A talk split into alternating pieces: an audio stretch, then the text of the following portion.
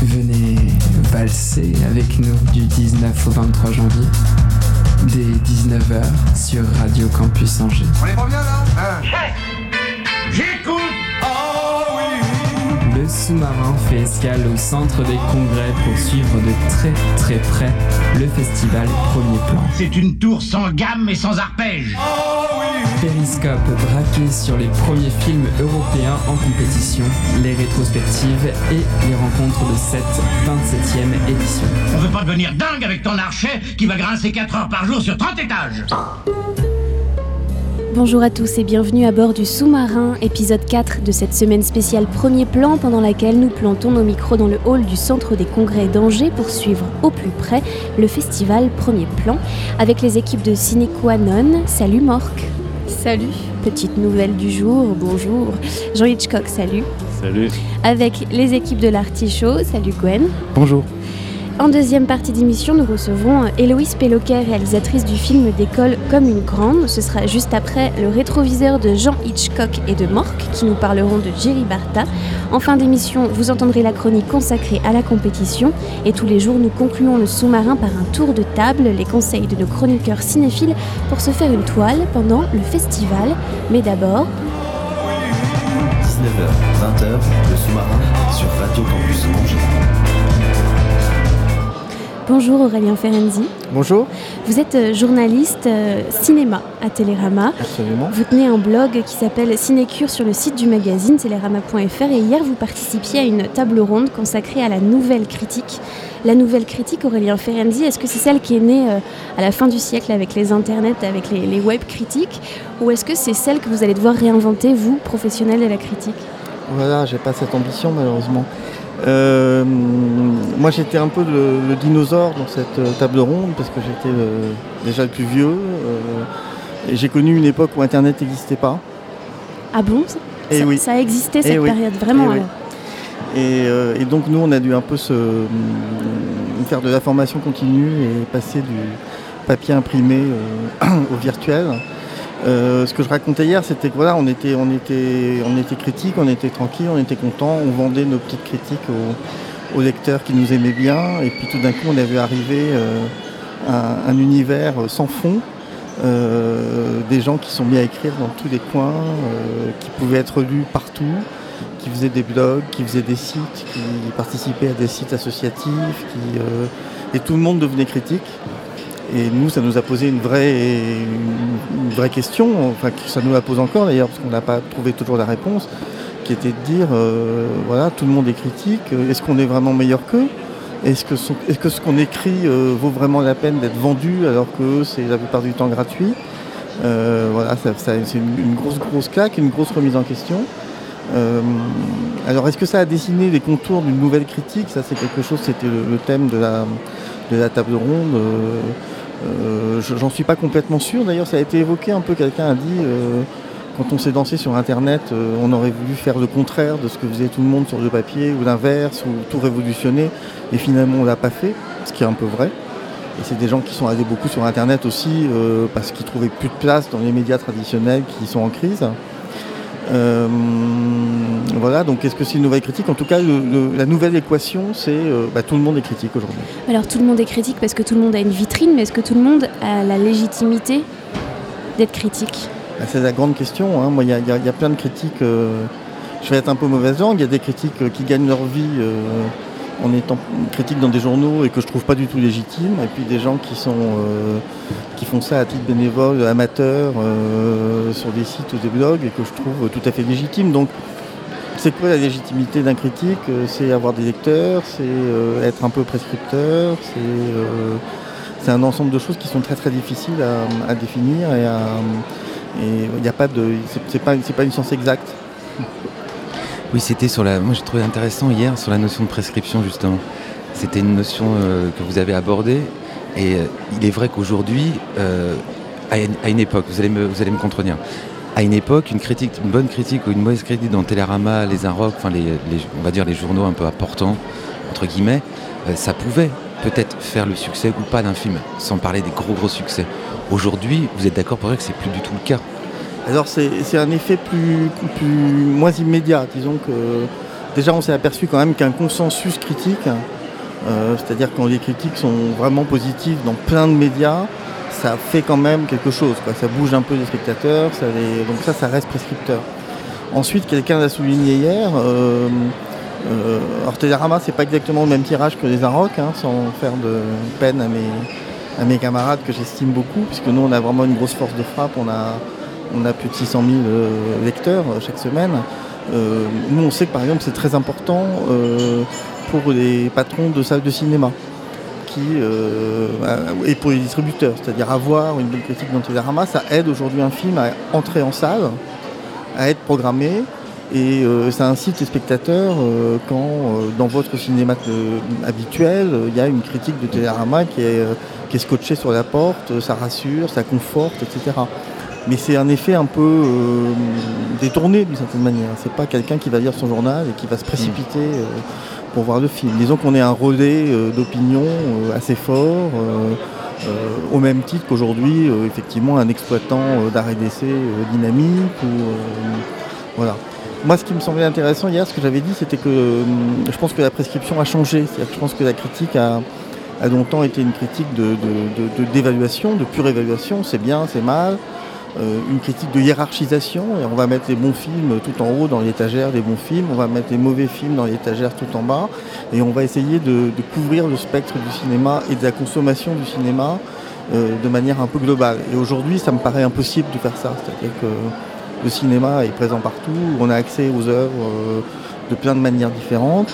Et la manière même dont on va consommer, visionner, parce que consommer, les gens n'aiment pas le mot consommer, mais bon, il existe, dont on va voir une œuvre aujourd'hui, elle est vraiment très très différente euh, euh, de jadis.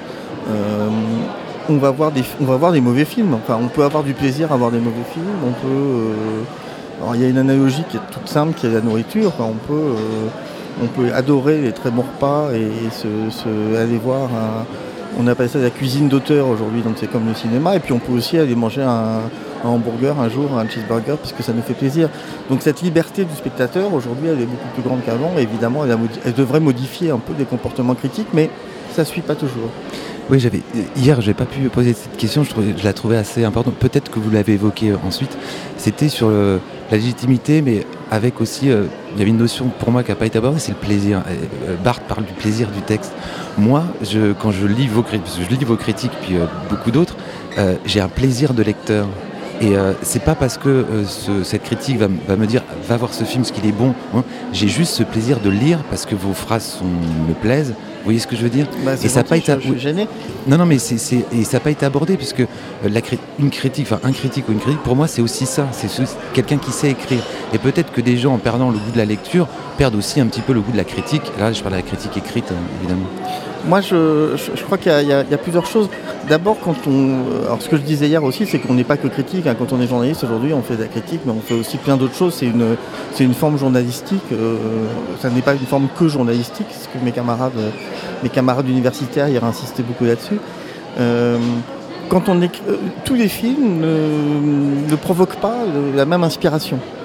Et on peut beaucoup aimer un film et ne pas savoir comment dire ou ne pas être très inspiré. Et puis tout d'un coup, ce qui est, marrant dans l'exercice d'écriture critique, c'est qu'on a besoin quand même de, que, l'œuvre nous, inspire, nous, nous, élève, tout d'un coup des, mots euh, viennent, les phrases viennent, et c'est pas forcément lié à l'enthousiasme qu'on peut avoir pour elle. Et la deuxième chose, moi je suis tout à fait d'accord avec vous, euh, euh, dans la presse aujourd'hui, pour plein de raisons, qui sont des raisons de nombre de pages, de limitation, de nombre de signes, on a tous tendance à écrire un peu pareil. Or, l'idéal, ça serait d'avoir des critiques extrêmement variées, avec une plus grande, euh, une plus grande liberté de ton, avec euh, de la mauvaise foi s'il en, faut. Enfin, d'avoir des, pages critiques dans les journaux qui soient des, moments de lecture, vous avez vraiment raison, euh, agréables. Et pour qu'ils soient agréables, il faudrait qu'ils soient un petit peu plus variés et on a un peu tendance tous à se, à se, censurer, à se à pas aller vers le, vers le texte un peu décalé, un peu déviant, mais aller vers une espèce de norme critique qui, euh, qui parfois est un peu dommageable. Aurélien Ferendi, je reviens sur la remise en question dont vous avez parlé tout à l'heure des critiques dites traditionnelles, avec des gros guillemets, hein, face à la, critique sur le web. Concrètement, dans les rédactions, quelles questions vous êtes posées euh, euh, face à l'arrivée de toutes ces critiques sur Internet, des blogs et tout ça? Comment moi, on se remet en question? Moi j'ai l'impression qu'on ne s'est pas beaucoup posé la question honnêtement. J'ai l'impression que euh, beaucoup de critiques sont des gens qui euh, se sentent dépositaires d'un savoir et considèrent que des gens euh, euh, qui ne sont pas dans les journaux, dont ils n'ont pas connaissance. Enfin bon, moi-même, il y avait dans les, dans les gens qui participaient à cette table ronde hier, il y avait des gens que j'avais jamais vus, donc j'avais un peu honte. Beaucoup de gens se sont dit, bah non, les autres, ils sont nuls, quoi. ils sont pas dans les journaux, ils n'existent pas. Effectivement, quelle légitimité ils ont. euh. Donc euh, la remise en question, elle n'est pas, pas évidente, elle n'est pas facile. Je, je vois pas vois pas beaucoup de changements de- d'attitude, de- d'écriture euh, autour de moi. Et, je ne sais pas si la réponse viendra par la critique. C'est-à-dire que hum, à, un moment, on, est, on est un peu tous légitimes parce que je pense que les gens aujourd'hui sont beaucoup plus au courant, sont beaucoup plus savants sur le cinéma qu'avant. Les cinéphiles, ils en savent euh, largement autant que moi et sur certains sujets plus. Euh, en revanche, nous, quand on est professionnel, on a évidemment accès plus facilement euh, euh, aux, aux cinéastes, aux acteurs, euh, au-dessous du- du- de la fabrication d'un film, euh, qui peuvent être des pistes intéressantes, parce que je pense que sur, sur, on, peut voilà, être dans l'accompagnement de la création d'un cinéaste, et, et c'est pas une critique proprement dite, mais c'est aussi un travail qui va aider à mieux comprendre le cinéma. Et ça, nous, les professionnels, on peut le faire plus facilement, évidemment, que les blogueurs solitaires. Et pourtant, Aurélien Ferenczi, vous avez ouvert un, blog et vous avez un compte Twitter. Est-ce que c'était contraint et forcé? Non, non, bah non, pas du tout d'ailleurs. Très peu de gens ont de compte Twitter et, parfois ils se moquent de moi. Euh, non, bah moi je pense que ça me paraissait, enfin, ça me paraissait normal quoi. D'ailleurs c'est un blog qui est pas un blog en fait, parce qu'un blog sur un site, euh, sur un site de presse, ça nom blog, mais c'est pas vraiment un blog. Un blog, ça serait un truc que je ferais dans mon coin, euh, chez moi et voilà.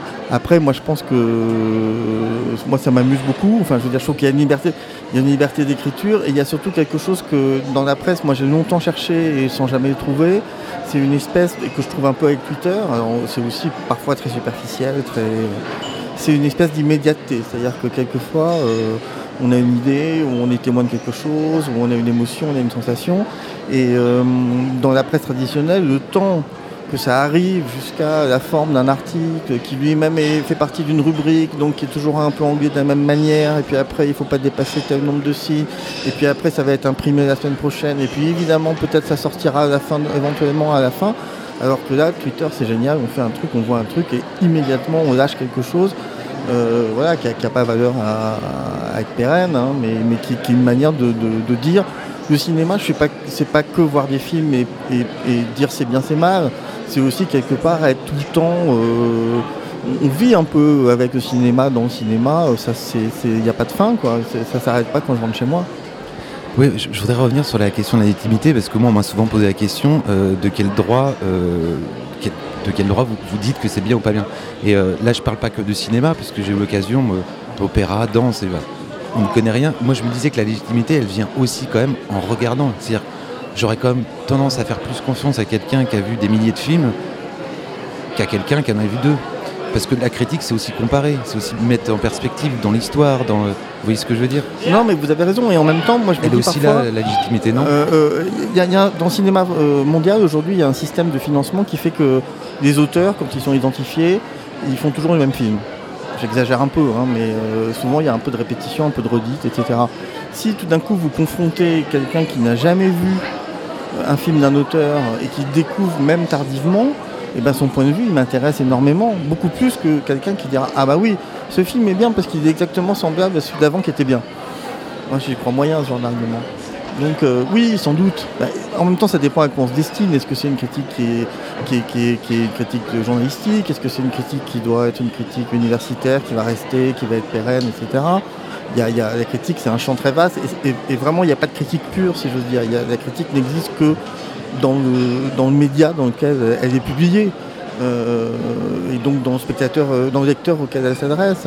Euh, moi, ça me gêne pas que des gens découvrent le cinéma. Et je pense que ce qui est important aujourd'hui, c'est de, c'est une réponse qu'on va peut-être essayer de donner, c'est de substituer une critique de pur savoir, hein, justement, une critique de, je vais vous dire cette œuvre, c'est un chef-d'œuvre ou c'est un AV et mon avis ne se discute pas.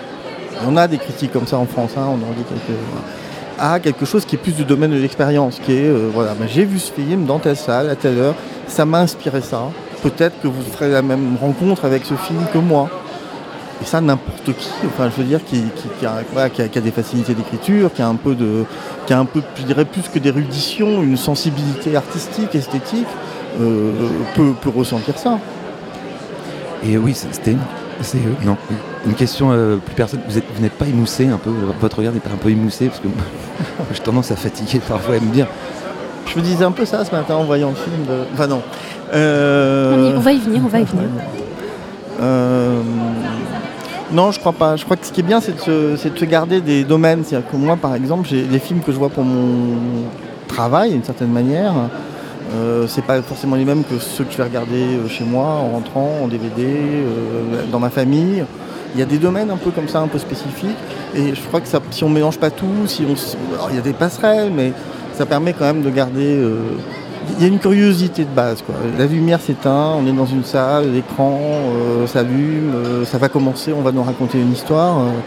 Moi, je marche encore. Alors, c'est vrai que plus on a vu le film, plus on se dit ah bah ça j'ai déjà vu, ça c'est une redite, euh, euh, ça euh, il se fout pas beaucoup, voilà. Mais mais non, puis il y a toujours des, y a toujours des coups de cœur, des découvertes, des choses qui remettent la machine en marche. Vous êtes arrivé hier sur le festival, vous restez plusieurs jours. Euh, Oui. Qu'est-ce que vous avez vu Qu'est-ce que vous avez Oh bah non, aimé Si, si. Qu'est-ce que vous n'avez pas aimé, Aurélien Ferendi Non, non, j'ai vu des, j'ai vu des, j'ai vu des, j'ai vu des propositions de cinéma très singulières, hein, comme on dit. Euh, un film euh, estonien euh, hier qui s'appelle Crosswind, qui est très très, qui est très très singulier puisque c'est une sorte de, de fresque en tableau vivant. Alors quand on dit ça, c'est impossible d'imaginer ce que c'est, et même quand on le voit, c'est très difficile à imaginer. J'ai vu un, premier film autrichien plutôt réussi qui s'appelle Le Petit Homme ce matin, qui était. Et, et- mais je crois qu'il y a beaucoup de films avec des enfants pour. euh, C'est un peu le fil rouge. C'est un peu le fil rouge, c'est la jeunesse, l'enfance et puis le- la famille. Quoi. Voilà. Alors on se demandait à un moment si. euh, je, je- je parlais avec une comédienne tout à l'heure, on se disait peut-être que les, cinéastes pour leur premier film, ils ont un peu peur des acteurs. Alors il se trouve qu'un adolescent, un enfant, c'est peut-être pas mal pour. euh, c'est peut-être plus facile. voilà. Euh, j'ai vu un court métrage suisse hier que j'ai trouvé vachement bien, qui s'appelle, je crois, Le mal du citron. Et puis, euh, et puis je suis allé présenter un film de Dino Risi euh, qui s'appelle Au nom du peuple italien. Je ne crois pas qu'il repasse, mais il y en a d'autres. Et j'ai trouvé ça génial. Il y avait une salle pleine euh, au multiplex pour, pour un film de Dino Risi. Et c'est un cinéaste formidable. Et aller revoir des films italiens en salle et pas à la télévision, en VO, dans des salles bourrées de gens enthousiastes, ça fait hyper plaisir. Un de vos confrères d'ailleurs, Jean-Baptiste Auré, conseiller aussi, enfin, il, il- il le présente beaucoup de films de. Ouais, je sais, je suis très jaloux parce qu'il arrive avant moi et c'est lui qui a toutes les présentations. Et moi, j'en ai eu qu'une. Pour finir, Aurélien Ferendi, est-ce que vous pouvez nous pondre comme ça une phrase accrocheuse, dit une catchphrase, je crois, dans le milieu, qui pourrait finir euh, en bas de l'affiche du festival, vous savez, comme euh, on voit sur les dans le métro, euh, du genre, euh, je sais pas, corrosif, percutant, ambidextre. euh, Trois Alors, adjectifs déjà, comme ça un peu. ouais, euh, déjà, pour les adjectifs, vous viendrez me voir parce que c'est pas bien les adjectifs. Ah, Euh, oh là là là là, je sais pas, moi il y aura un truc avec. euh, il y aura un truc avec Fontaine de Jouvence, avec Bain de Foule, avec euh, énergie euh, communicative, avec, euh, avec plaisir du partage, avec euh, plein de trucs, mais vous mettrez ça euh, en mots beaucoup mieux que moi, je crois. merci beaucoup d'avoir été avec nous aujourd'hui. Ben, je vous remercie. Bon festival. Ben, vous Festival. aussi. 在敲打我窗？是谁在撩动琴弦？那一段被遗忘的时光。渐渐地回渗出我心坎。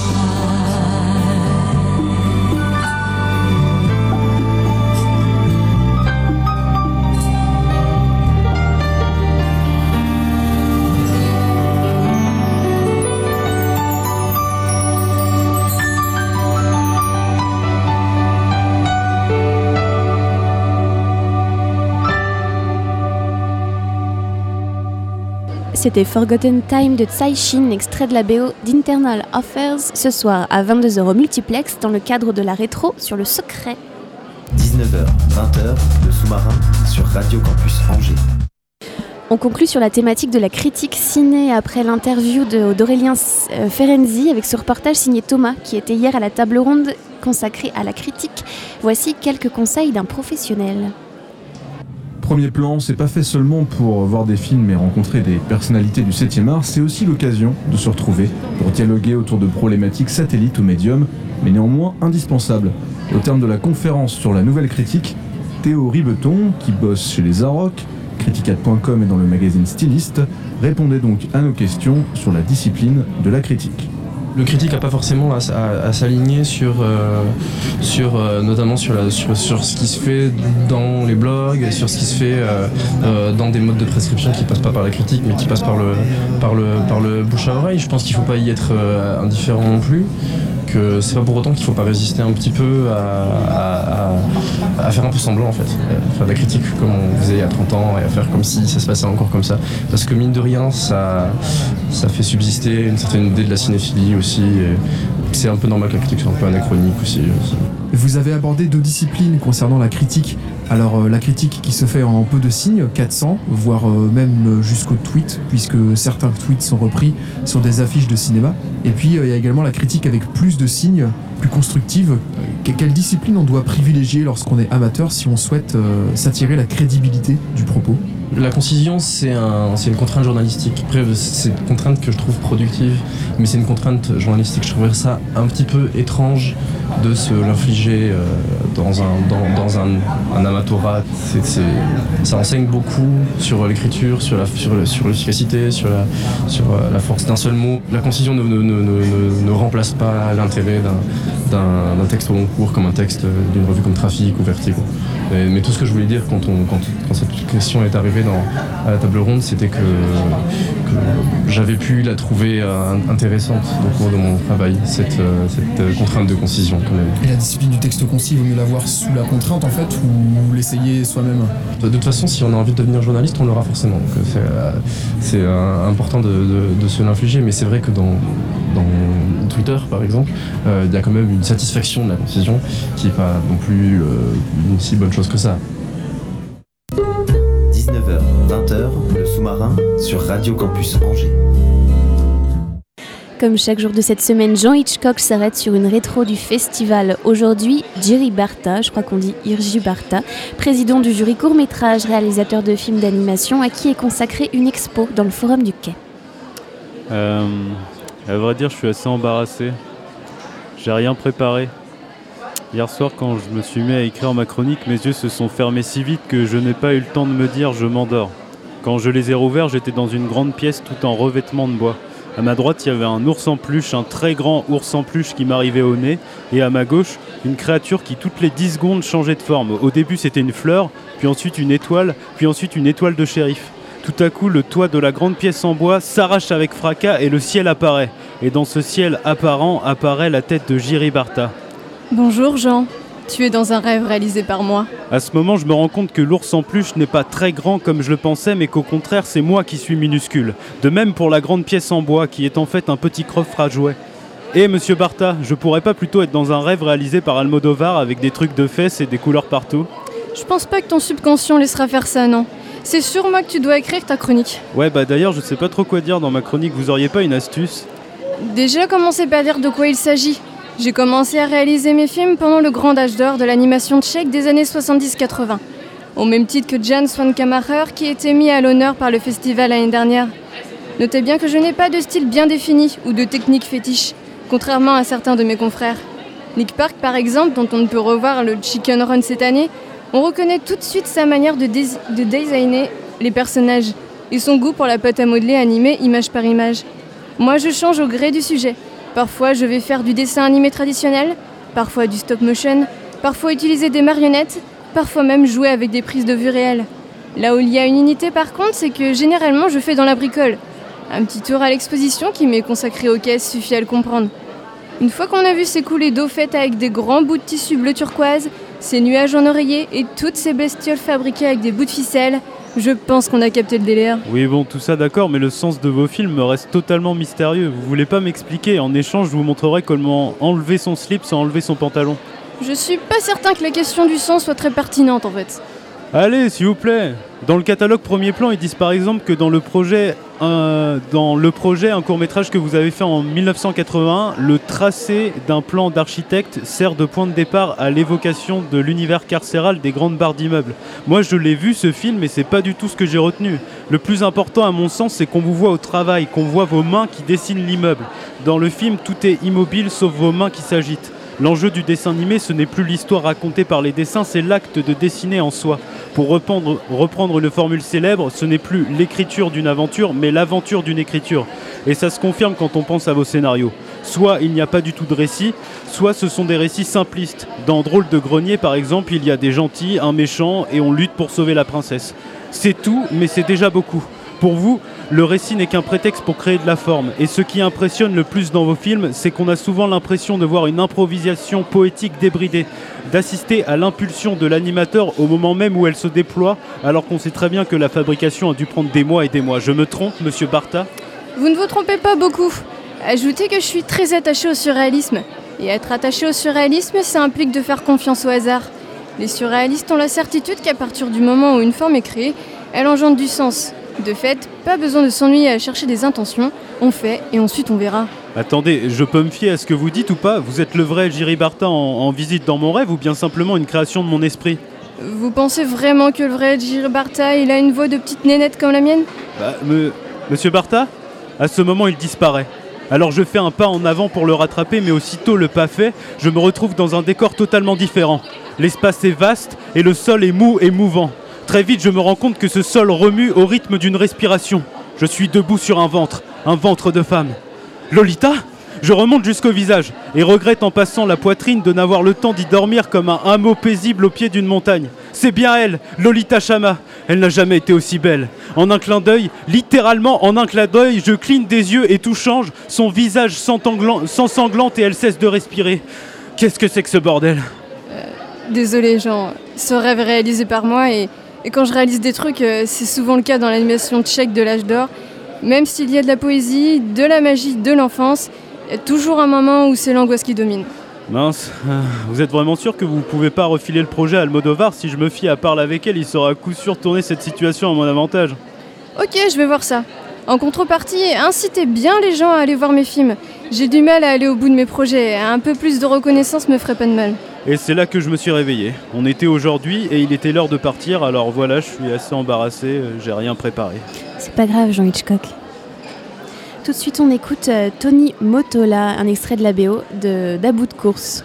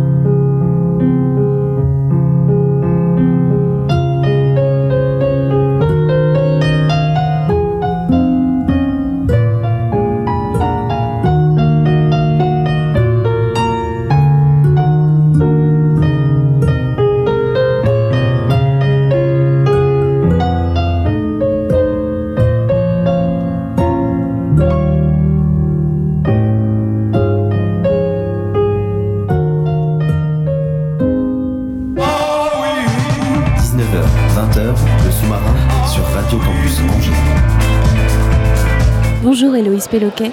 Bonjour. Vous vous présentez en compétition comme une grande dans la catégorie des films d'école puisque vous êtes à la FEMIS dans le département montage. Comme une grande, c'est 45 minutes de fraîcheur, de réjouissance. On suit Iman, jeune fille pétillante sur l'île de Noirmoutier en Vendée euh, pendant un an. Une période à cheval entre la cinquième et la quatrième. Vous, Héloïse Péloquet, vous étiez comment entre la cinquième et la quatrième? Euh, entre la cinquième et la quatrième, j'étais, euh, j'étais pas tout à fait comme Iman. J'étais, euh, je pense, euh, un peu plus impatiente d'être euh, justement une grande fille. Mais bon, il y a des, j'étais à Noirmoutier aussi. j'avais aussi une bande de copains avec qui je faisais les 400 coups. Voilà. À part ça, je pense que que le, le personnage d'Iman dans le film est plus inspiré de sa personnalité à elle que de la, que de la mienne. Je pense qu'on sera nombreux à être d'accord sur le fait que le collège, c'est à peu près la pire période de la vie. Euh, Il y a l'acné, les appareils dentaires, le début des règles, les cours de musique, les meilleurs amis qui font la gueule pour rien. Pourquoi avoir choisi de nous faire vivre ce moment? Parce que euh, finalement, avec le, le recul des années, euh, je crois que j'éprouve une certaine nostalgie pour cette époque-là. Ah, vraiment? Oui, vraiment. Euh, malgré le fait qu'effectivement, c'était absolument l'horreur et c'était même un peu la jungle. En fait, le collège, j'ai l'impression que c'est une des périodes les plus cruelles euh, qu'on expérimente, en tout cas euh, dans la jeune. Pourquoi? Ben, Je pense que parce que ça me, touche beaucoup, cette, cette charnière entre l'enfance et le début de l'adolescence et le fait de, grandir, de devenir un genre de petit, un petit individu qui commence à faire des choses euh, de façon singulière et individuelle. Et je trouvais que c'était voilà, pour parler du fait de, de grandir et de, de- de- de devenir ce qu'on deviendra, euh, d'esquisser sur un personnage l'adulte qui sera plus tard, je trouvais que c'était joli comme, euh, comme âge. Alors vous, vous l'avez dit, vous êtes euh, vous originaire de Noirmoutier, comme euh, Iman, donc euh, ils, sont, ils sont là, on, on les voit, on les entend dire qu'en hiver il n'y a rien à faire. Euh, Iman se demandait si un jour elle va partir de Noirmoutier. Euh, Il y a la cousine qui revient de Paris qui se la raconte un peu et puis on voit que Iman elle est entre euh, la, jalousie et puis euh, elle l'énerve un peu quand même.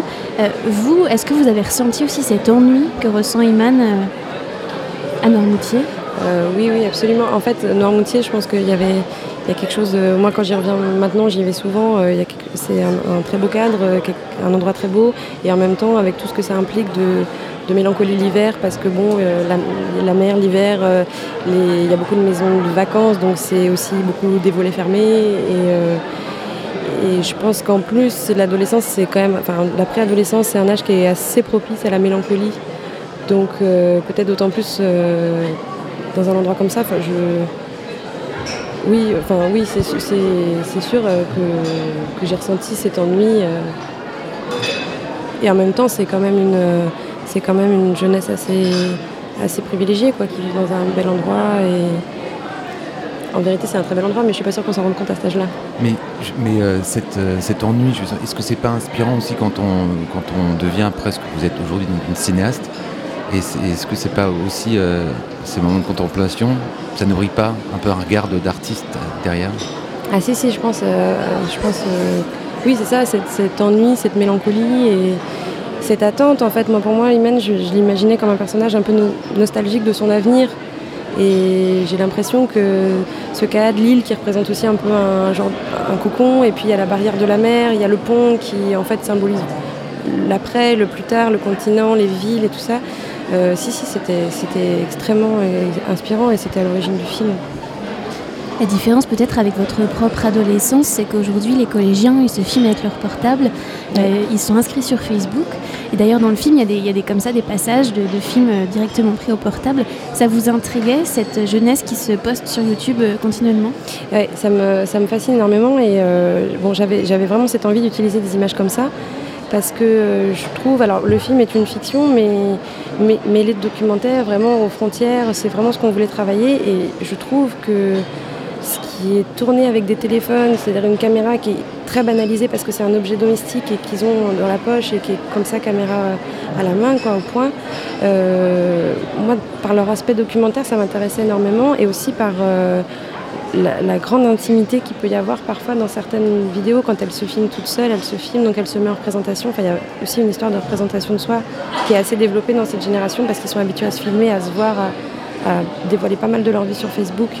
Euh, ça, ça m'intéressait, ça m'intéressait énormément. C'est quoi la part de fiction et de documentaire alors? Euh, Qu'est-ce qui a été, qu'est-ce qui a été écrit? Parce que les personnages sont très spontanés. Euh, Iman, elle est, très naturelle. Qu'est-ce qui, a été euh, choisi, pas choisi, filmé, écrit, euh, enfin écrit avant d'être filmé, pardon? Euh, le film est intégralement écrit. Il est parfois écrit autour de vidéos qu'Iman avait déjà tournées. Par exemple, la toute première où elle chante devant la caméra et une autre où elle s'entraîne à chanter les yeux revolver avec son chat. Ça, elle nous les a données, donc on a imaginé des scènes autour de ça. Mais le film est absolument intégralement écrit, à l'exception de, de- des dialogues. Qu'ils ils ont un cadre de fiction, euh, ils savent le contenu de la séquence et en substance ce qu'ils doivent dire, mais ils n'ont pas à apprendre, euh, ils n'ont pas à apprendre de texte, donc il y a un aspect de documentaire dans leur parler. Euh, et certaines vidéos qu'en fait Iman faisait au fur et à mesure du tournage, donc avec quand même une connaissance de l'histoire, donc souvent elles font sens par rapport à l'histoire du film. Mais, euh, et puis il y a un côté un peu reconstitué, il y a pas mal de choses qui sont inspirées de, de- de sa vie, notamment cette histoire euh, d'élection à la fin qu'elle a fait en fait il y a, il y a deux ans, donc ça c'est plus de l'ordre de la reconstitution. Comment vous l'avez rencontré, Iman? Et Iman- les acteurs d'ailleurs, toute la troupe Alors, euh, Iman, je la connais depuis qu'elle est petite. Euh, J'étais sa babysitter quand elle était petite, donc je l'ai vue grandir avec beaucoup de plaisir. Et, euh, les autres, euh, ben, c'est elle qui me les a présentés. Donc je lui ai demandé de réunir euh, une petite troupe de quatre copains autour d'elle. Et elle a été une super directrice de casting. Elle m'a présenté tout de suite ces quatre-là. Ils étaient super. On a dit, ok, c'est y va. Vous vous rendez compte qu'avec ce film-là, les spectateurs vont voir les préados de manière différente parce que vous évitez à peu près tous les clichés qu'on a pu rencontrer en ce début de semaine avec les films qui traitaient des adolescents et des préadolescents. Vous aviez envie de donner une autre image? Euh, j'avais envie de donner une image juste. Après, du coup, j'ai pas vu les autres films de cette semaine. J'étais très inquiète que ce soit juste, que ce soit pas caricatural. Euh, et c'est pour ça que j'étais très contente de connaître, de rencontrer les comédiens au début du processus d'écriture, parce que je voulais vraiment écrire en fonction de leur personnalité, justement pour pas rentrer dans une sorte de catalogue des stéréotypes de, clichés d'ado où il y aurait eu, je sais pas, la gothique, celle qui est mal dans sa peau, celle qui est super belle, enfin, le petit marrant, euh, etc. Et du coup, euh, du coup, euh, je, suis contente si, euh, si c'est pas l'impression que le film donne, parce que c'était un souci qu'on avait d'être assez juste sur leur, euh, sur leur personnalité et sur leur vie, qui au fond était, c'est une adolescence assez euh, banale en province, mais euh, ça n'empêche pas qu'ils ont une jolie histoire à vivre. J'ai croisé ce midi euh, Iman et ses amis à Tablé. Euh, Est-ce que c'était la première fois qu'ils voyaient la- le film sur grand écran aujourd'hui? Non, euh, ils l'ont vu, euh, ils l'ont vu une fois. Il y a eu une projection à Noirmoutier les- à la fin de l'été dernier. Donc ils l'ont vu au cinéma à Noirmoutier. Quelle réaction à ce moment-là? Oh, Ils étaient, ils étaient pas très surpris. Ils étaient, euh, enfin, le, film a été bien, euh, a été bien accueilli et eux étaient pas très surpris parce que euh, ils étaient, je pense, assez conscients de, ce qu'on était en train de faire et le fait qu'on a tourné longtemps, on a tourné pendant un an. Ils étaient vraiment très impliqués dans le processus et je pense qu'ils étaient plutôt avec nos complices pour présenter le film. Ils l'ont pas découvert comme le public l'a découvert ce jour-là. Et aujourd'hui, alors quel accueil vous avez ressenti dans la salle? Eh ben, c'était plutôt euh, chaleureux. Je, je, je me rends pas trop compte, j'ai pas eu le temps de, discuter encore avec les gens. Euh, Il y avait pas mal de scolaires, alors euh, c'était drôle. J'ai senti pas mal de réactions derrière parce qu'ils étaient sur le balcon et bon, j'ai l'impression d'avoir entendu un peu de tout. J'imagine qu'il y a un effet miroir qui est quand même assez, assez, assez fort pour eux. Alors dans un sens ou dans l'autre, je sais pas du tout comment ils le prennent. Ils ont peut-être pas la même jeunesse et peut-être qu'ils ont l'impression que ça, ça ne ressemble à rien de ce qu'ils vivent. Euh, je, je sais pas, je suis toujours contente d'entendre les gens rire parce que l'idée c'était aussi de faire un film sur des adolescents heureux et qui, qui, qui s'amusent. Donc je suis contente si ça c'est euh, c'est communiqué dans le film. Qu'est-ce qu'on peut vous souhaiter pour la suite, Héloïse Péloquet? Eh ben, on peut me souhaiter euh, d'autres euh, d'autres films avec euh, euh, voilà d'autres films, j'espère. C'était une première pour vous, au premier plan? Oui. Vous Oui. connaissiez le, le festival Oui, je connaissais le festival, ouais. De réputation, enfin. euh, Oui, et puis j'avais été spectatrice une fois parce que j'ai fait un an d'études à Angers. D'accord. Donc j'avais été spectatrice euh, l'année des 20 ans du festival. Donc Voilà, je suis très contente du coup. Ouais, bah, c'est oui, c'est une fierté euh, d'avoir été. euh, Ah oui, on est super, on est, très, on est très fiers, on est très contents et surtout de le pouvoir le montrer euh, devant un public comme ça. Je trouve que c'est quand même un festival où, euh, où le public est extrêmement euh, varié, où les gens viennent. Ils ont, j'ai l'impression, une grande confiance dans la programmation. Ils viennent, euh, découvrir des choses et, euh, et c'est super parce que nous on l'a, on l'a montré dans notre école, on l'a montré à la Cinémathèque française aussi, qui est à mon avis pas tout à fait le même public et qui vient avec euh, pas tout à fait la même curiosité, ils viennent pour voir les travaux de la FEMIS. Euh, là on vient vraiment voir des films de tous horizons et j'étais très très contente de ça. Merci beaucoup, Héloïse Merci. d'avoir été à notre micro et très bon festival. Merci beaucoup, à vous aussi.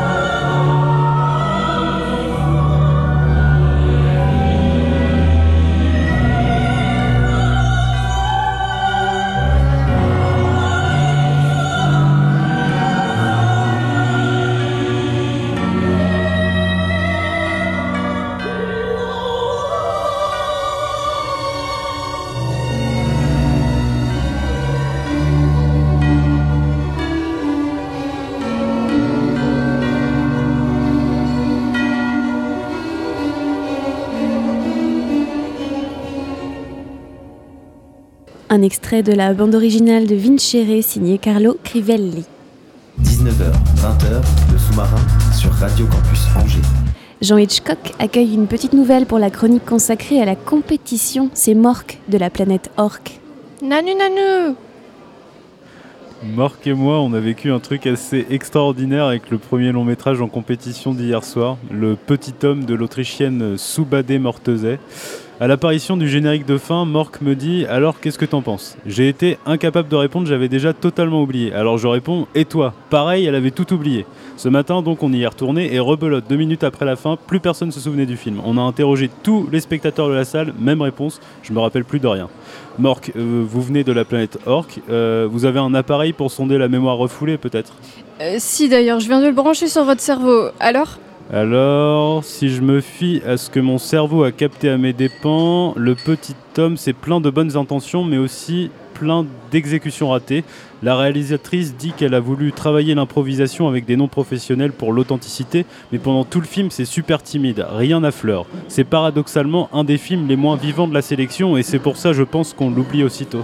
Même moi, je me suis pas senti impliquée alors que je découvre à peine les humains et leur petit mode de vie. Bon, heureusement, euh, Crosswind, la croisée, la croisée des vents, le long métrage suivant sur cette femme arrachée à son mari par la tyrannie stalinienne, par l'estonien Marty L2, c'était c'était mieux.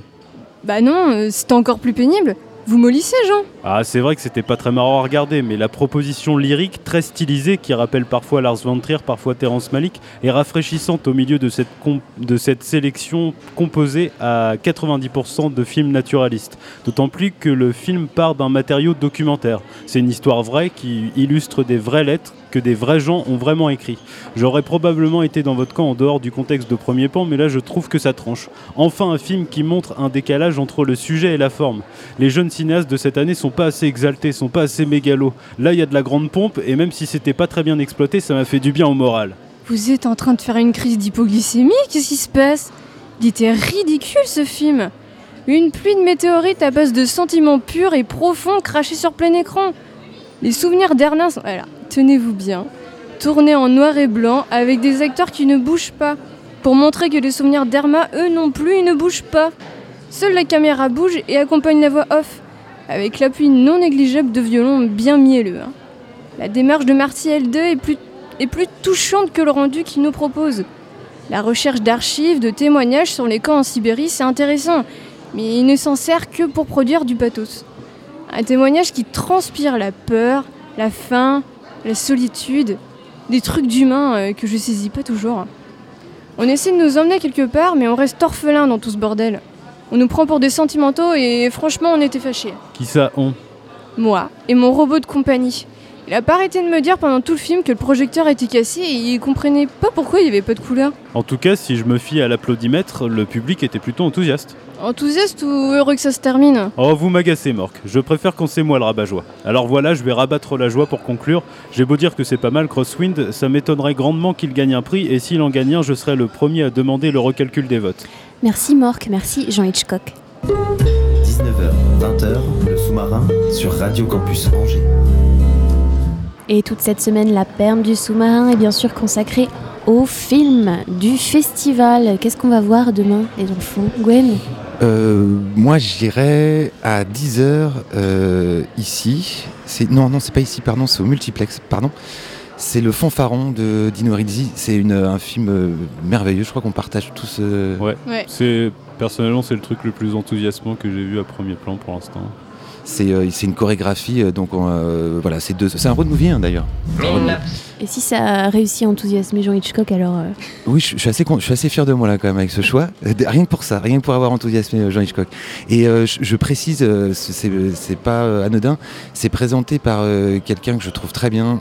c'est Jean-Baptiste Aurel, donc un critique de cinéma, qui est quelqu'un de vraiment passionnant et qui connaît parfaitement Risi et la comédie à l'italienne, parce qu'il est, il est fan de ce genre-là, qui a connu son âge d'or de 50 à 80, quand le cinéma italien était encore un peu en forme, avant Berlusconi.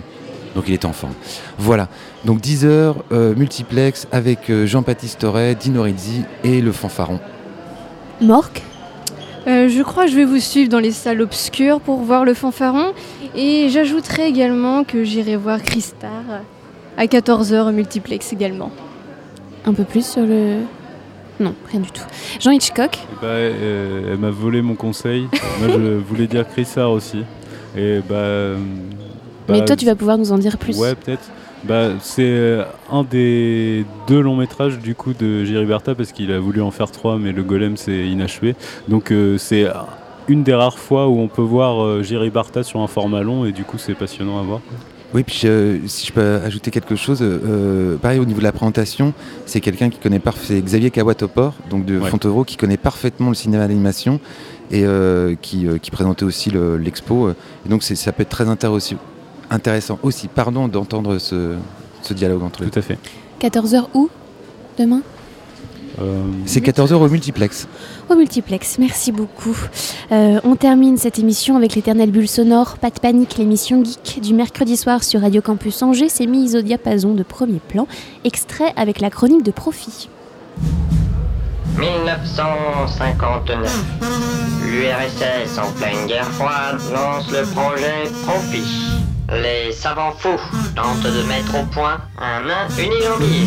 Mais accidentellement, le professeur Plutonium ajoute un autre ingrédient à cette mixture, l'agent chimique X.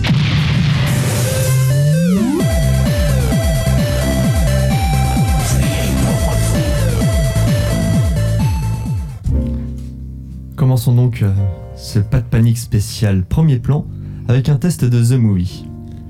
Imaginez, 1930, les années folles battent leur plein. L'industrie cinématographique est en pleine effervescence. Il est maintenant parlant. Vous venez d'arriver à Holly- à Hollywood sans un sou en poche, enfin si quand même 100 000 dollars. Oh bah ça va, petite bourse. euh, Enfin gros, bah, pardon. Vous avez un rêve en tête, devenir Steven Cameron ou George Bay selon vos préférences. Les terrains vagues ne manquent pas pour monter votre studio. Il ne vous reste qu'à trouver un nom, un nom qui fait rêver. Pour moi, cela sera Nanar Productions.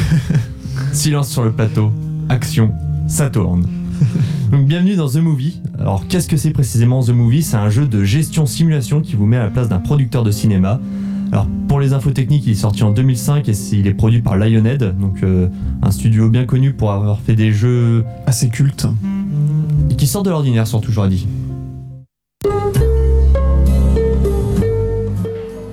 Vous pouvez réécouter la totalité de l'émission sur le www.radiocampusangers.com.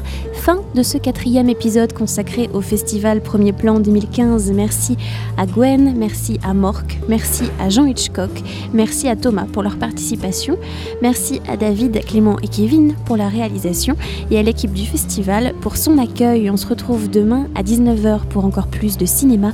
Passez une très bonne soirée à l'écoute de Radio Campus Angers. Allez, bisous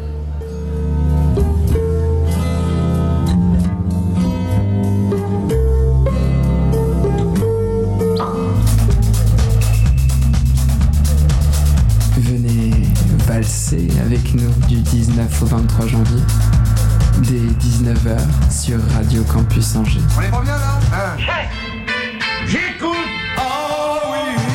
Le sous-marin fait escale au centre des congrès pour suivre de très très près le festival Premier Plan. C'est une tour sans gamme et sans arpège.